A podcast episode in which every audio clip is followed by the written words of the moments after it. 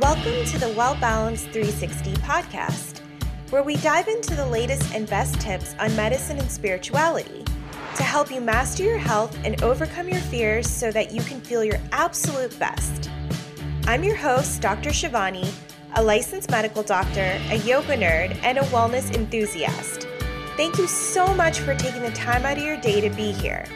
Now let's dive in. On this episode, I'm joined by Dr. Patel, who's a double board certified gastroenterologist practicing in Southern California. We discuss how to keep your gut microbiome healthy and what your poop should look like. Thank you, Dr. Patel, for joining me today. I'm so excited and honored to have you on. I would love for you to start by sharing your journey of how you became a GI doctor. Oh, yeah. So I did my internal medicine training in New York and I was at NYU Winthrop Hospital and then I came to University of Illinois Chicago for my GI fellowship. I couples matched with my husband who did cardiology.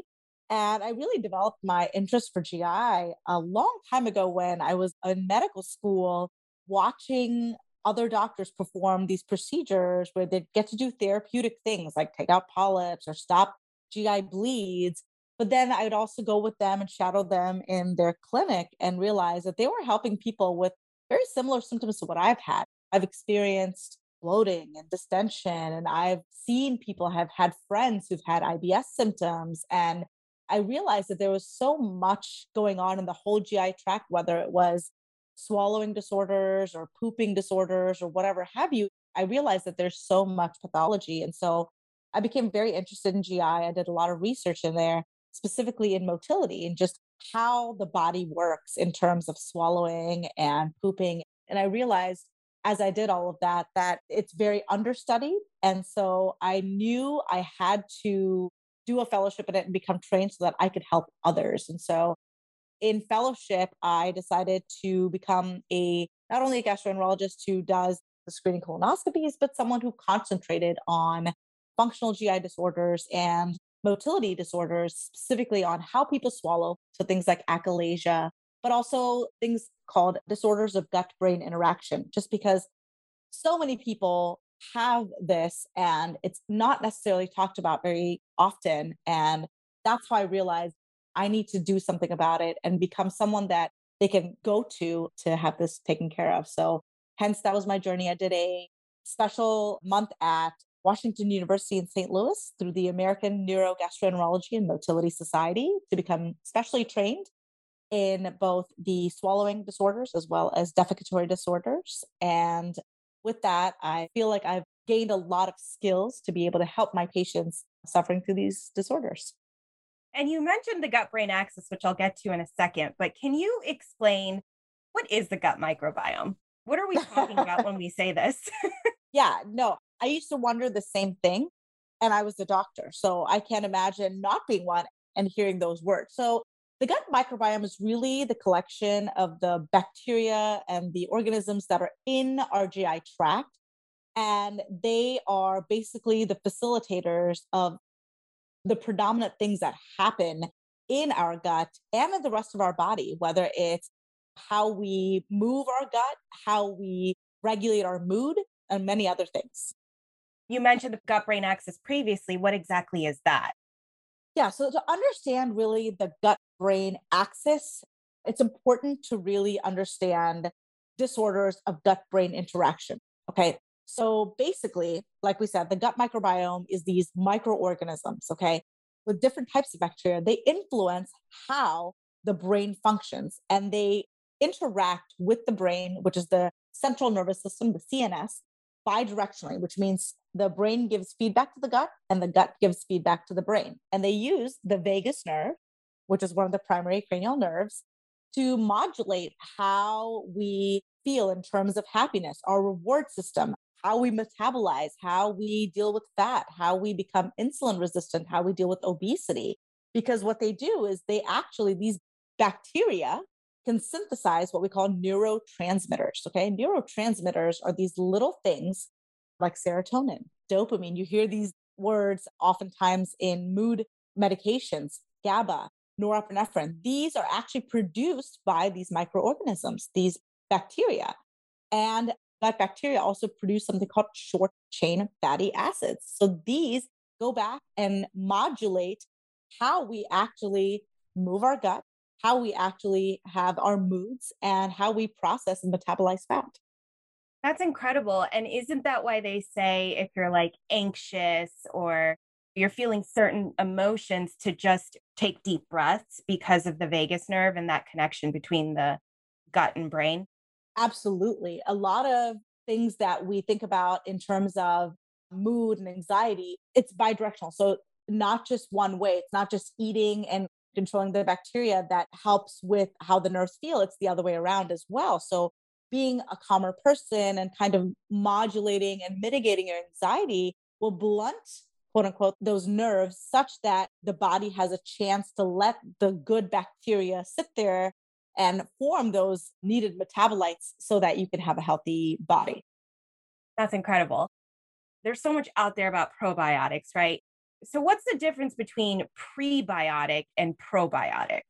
A very good question. So, a prebiotic is just the foods that you would eat to help feed a probiotic. And probiotics are just the actual bacteria themselves that are in our gut that need to populate in order to maintain a healthy GI tract. So prebiotics are the foods and the probiotics are the bacteria themselves. And what's an easy way to find out like what would work for your particular gut microbiome, right? Cuz we're all different. So is the easiest way and I know there's like gut and stool tests out there. Like what do you recommend as a GI doctor? I would well, always say go to a physician, but yes, that's one huge thing is that there's a lot of misinformation out there. There's some truth to everything, but then people take it tangentially. And there's people out there making supplements of their own sorts and saying, oh, yeah, this is associated with so and so. And so the biggest thing is one, established with a physician and particularly with a gastroenterologist, we all have different microbiomes, and it's not one that we can really map out. Unlike the human genome, which we have been able to map out, the human microbiome for each person has not been mapped out. And it's something that changes all the time based on what you eat, based on your mood, based on, let's say, if you had antibiotic use or you had an infection. Okay. So let's say you went on a trip to Mexico or you went on a cruise and you had a small infection, that introduction of that bacteria can also change the overall gut microbiome that you have. And so it's an ever evolving thing. And it's not one of those things that you can really map out and say, okay, I have 50% Bacteroides bacteria and 10% of Firmicutes bacteria. It's one of those things you can't really make out a map and say, this is what you have. You just have to know that these are the bacteria and a dysbiosis, which means an abnormality in one in comparison to the other, can lead to abnormal gut function and changes in your overall well being. I've noticed there's been a lot of acid reflux on the rise. I mean, my brother, he just turned 30, but he called me not too long ago. And actually, my parents did. And they were like, he's having a heart attack. And I'm like, I'm sure that's not it. He ended up going to ER and they diagnosed him with GERD.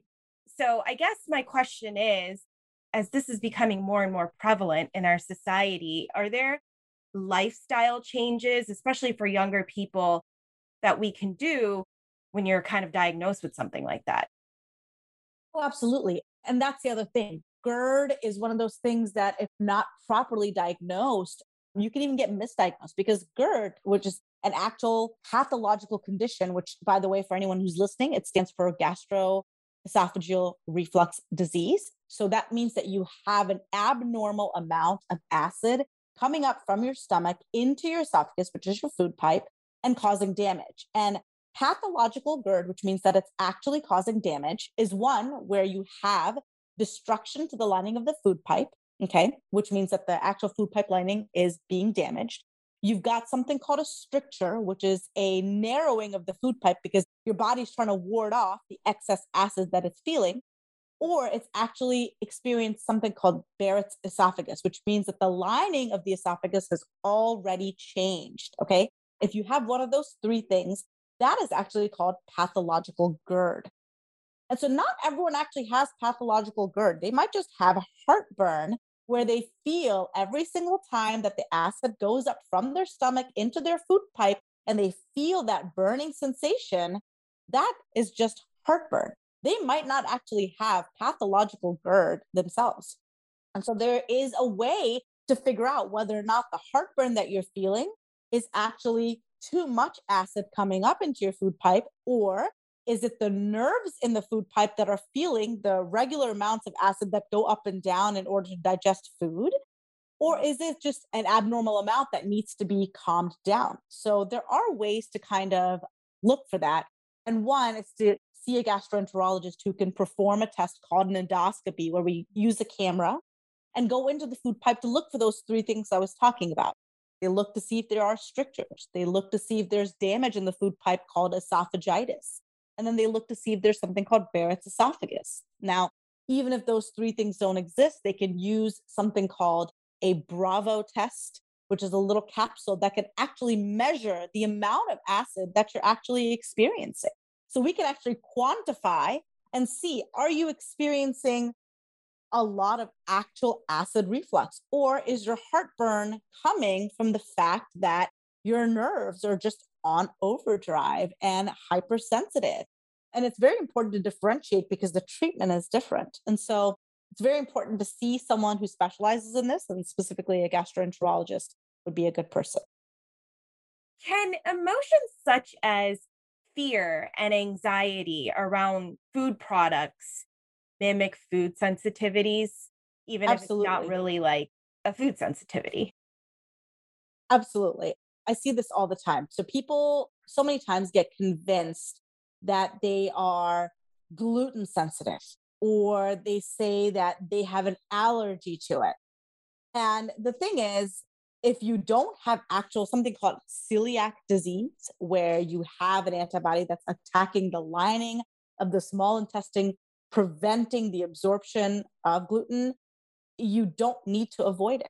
Okay. You may have a sensitivity to those foods, which can cause you to have bloating and distension and make you feel like you're really stuffed up. And that's because you're having a reaction to a non absorbed carbohydrate called fructan.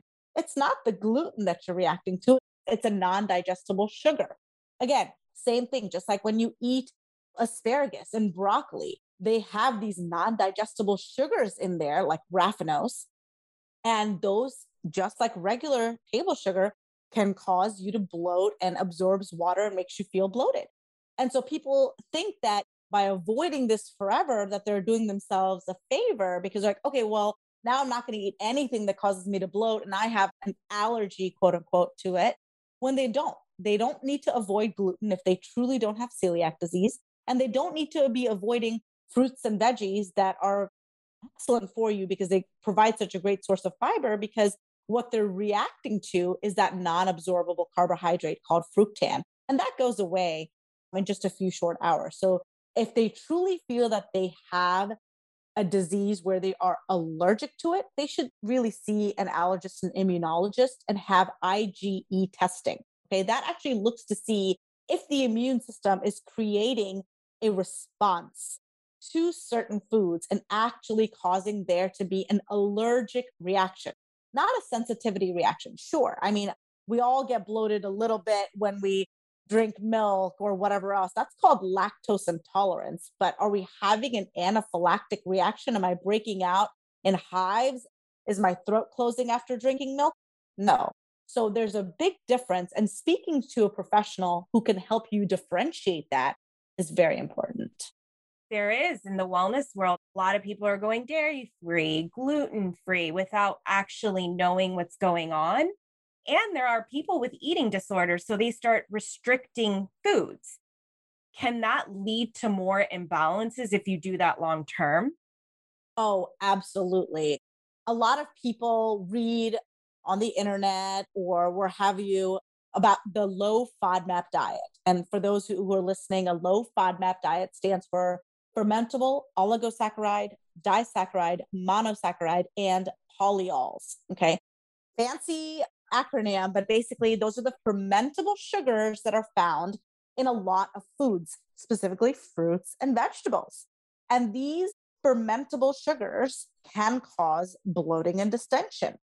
And so, being on a low FODMAP diet, it is said to help initially, just for about a period of two to six weeks, identify triggers that cause you to bloat. It is not recommended for this to be a lifelong way to live because I see a lot of people who come to my clinic and they're like, I've been low FODMAP for the last year, and basically all I eat is lettuce and water. And I'm like, well, that's not good for you either, right? You are not getting any diversity in your diet. And poor thing, you're eating nothing. So these food fears become so restrictive that they're literally surviving on barely any nutrition. Forget the taste of it all. I mean, I would miss eating real foods just because they think that the low FODMAP diet needs to be their lifelong journey. And it is not meant to be that. It's meant to be no more than two to six weeks. And then you're supposed to slowly reintroduce these foods back in because a lot of the high FODMAP foods are also rich in fiber. And fiber is the primary thing that you should be concentrating on for your overall gut health and life health. But yeah, low FODMAP diet and these fad diets are not meant to be lifelong. So having an aversion or fear of having these should really be discussed and tried to avoid. You brought up fiber. So, what are some foods that are high in fiber, and how can we incorporate different varieties of that in our daily intake? Yeah. So, soluble fiber is what you really want to be having rather than insoluble fibers. Well, insoluble fibers you should also have, but soluble fibers are ones where basically they're found in things like psyllium, oat bran, barley, beans, oats. Those are ones that they basically form a gel when they're absorbed in the GI tract, and they can actually slow down digestion, prevent as much glucose metabolism and insulin resistance. They help with that. And that can actually help in terms of helping you feel full. Okay. So, soluble fiber, that's huge. And especially that helps in people who have constipation. Insoluble fiber is found in things like wheat bran and a lot of veggies like asparagus and broccoli, Brussels sprouts. Those kind of have the laxative effect. Okay. And so people don't really know the difference and kind of just eat one type and they're like, well, I can't have it.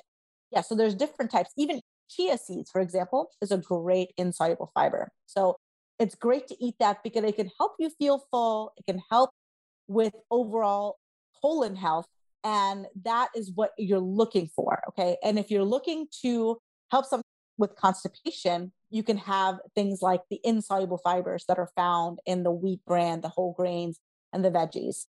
And remember, if you have just the insoluble fibers, you can get aggravating symptoms of the bloating and the farting and things like that. And so the American College of Gastroenterology actually recommends that you have soluble fibers rather than insoluble fibers for your IBS symptoms. Okay. There is a distinguishing factor among them, and it's important to remember what happens with each. So, soluble fiber is going to form a gel, help with digestion. Insoluble fibers is not going to form that gel, it's just going to move things through your colon and make you poop. So, I'm going to go into a less hot topic poop. you know, it's not talked about a lot, but it should be. People should know how many times per day is it normal to go and what are they supposed to look like? Okay, so that's very good to ask. Normal bowel habits is really dependent on the person. And even the societies define it as anywhere from once every three days to up to three times a day. And for some people, having it once every three days can almost seem like it's constipation, whereas having it three times a day can seem like diarrhea. But technically, those are the parameters of normal. So anything that's outside of what is normal for that individual person is what's considered abnormality. Okay. Not just the frequency, but what the poop actually looks like is far more important you can always Google something called a Bristol stool chart. And this thing is hanging in my office. Um, if any of you follow me on Instagram, you know I've put up the Bristol stool chart before. And if you're my patient, you know that I probably described this to you. So we'll just quickly go over it. Okay. So, looking at your poop, when you have something called a type 1 poop, it looks like these small pebbles or what I call milk duds. Okay. I like to describe things as foods because then you have an association. So, type 1 milk duds are these hard, separate lumps that look like little nuts or milk duds. That's constipation. They're hard. They don't have enough water absorbed in there. That's constipation. Type 2 is more like in between a milk dud and a Babe Ruth bar. Okay. It's when the milk duds all got stuck together and they have a little bit more water making them stuck in there. So it's like when your milk duds have been little old and sitting in that little box and you take them out and they're all stuck together, that's type two. Okay. Type three and four, now you're getting somewhere. That's what your goals are to look like a Babe Ruth bar or a smooth Snickers bar. Okay. I know you're never going to eat these chocolates ever again, which is probably a good thing because it has a lot of sugar. But a Babe Ruth bar and a Snickers bar, you want it to look like a sausage that is detached but solid and it's going to come out. And it's got little cracks on the surface, but it's smooth. Okay. It doesn't hurt when it comes out. Okay. So that's your goal for it to look like a Babe Ruth bar or a smooth Snickers bar. Again, if you come to my office, I'm going to tell you does it look like a milk dud or does it look like a Snickers bar? And people immediately associate and they say, oh, yeah, it's looking like milk duds. And I'm like, ah, you're constipated. Now, what happens if it gets looser? Let's say it's like little blocks, okay? That's type five, where the Snickers kind of melted off and now it's just in smaller pieces, blobs. That's type five. You're getting closer to diarrhea. Type six and seven, it just makes it look like chocolate mush or chocolate oatmeal. Type seven is completely just dirty chocolate water. Okay. So now you have an idea of what the Bristol stool chart is. The goal is to be at type three to four, which is looking like, again, a Babe Ruth bar or a smooth Snickers bar. Anything that's closer to hard, lumpy rock milk duds is constipation. Anything that reminds you of chocolate oatmeal or hot cocoa, that is diarrhea. So I know I've ruined so many wonderful treats for so many people right now, but you have to take a look at your stool and be able to describe it to your gastroenterologist. Well, you bring up a good point as well in terms of saying that having a bowel movement maybe one to three times per day versus like every third day is normal because I do have somebody in my family who doesn't go that often. She's like, well, my GI doctor said it's normal. And I just like looked at her like, that doesn't seem normal, but I guess it is. It can be normal, but if that's not what she's quote unquote normally had, usually, and there's a change in the frequency, it might be because, again, there's a change in the gut microbiome, or there may have been a change in something in her life, whether it was a traumatic event, whether it was a surgery, whether it was an antibiotic. Something may have cause for the change in the overall lining of the bacteria in her gut that has changed the frequency of her stool. Sometimes serotonin, one of the biggest mood hormones that's out there, control how your gut moves, right? Too much serotonin and you're having diarrhea, not enough serotonin and you're having constipation. So, a lot of times when you see a lot of the drugs that are out there for constipation and diarrhea are actually modulating those serotonin receptors in your gut. And you're like, wait a minute, I thought serotonin was only for depressed people. Well, turns out serotonin not only modulates your mood in depression, but also is associated with how the gut moves. So, having enough serotonin will get you out of that constipated state and get you feeling happier as well. Sometimes people are like, when I got depressed or when I stopped working out, this is what happened. I became constipated. Yep, they're all related. They probably went down on the amount of serotonin that their gut had. That slowed down their gut motility and the low amount of serotonin then affected their mood and then it became a vicious cycle. That's how it works. And color does the color of your bowel movements matter? Because sometimes i know it can be like greenish yellow versus like dark brown to light brown etc sure. So color matters to some degree. Okay so if it's black or tarry that's a problem because that can mean that you're having bleeding somewhere, likely more in the upper parts of the GI tract because it means that blood is escaping, it's getting digested and then coming out. Bright red blood is also a problem, which means that you're losing actual blood from somewhere, likely in the lower areas of the GI tract, maybe in the colon. And so those two you want to try to avoid. Obviously, brown poop is a good thing, but sometimes you may see greener poops, and that's okay as well. There's really not that much to do about it. And again, where does the color of stool come from is broken down by red blood cells. It's stercobilin. It's the actual color pigment that comes down from the breakdown of red blood cells, right? That's what does it. Urobilin is what gives color to your pee, and stercobilin gives color to your poop.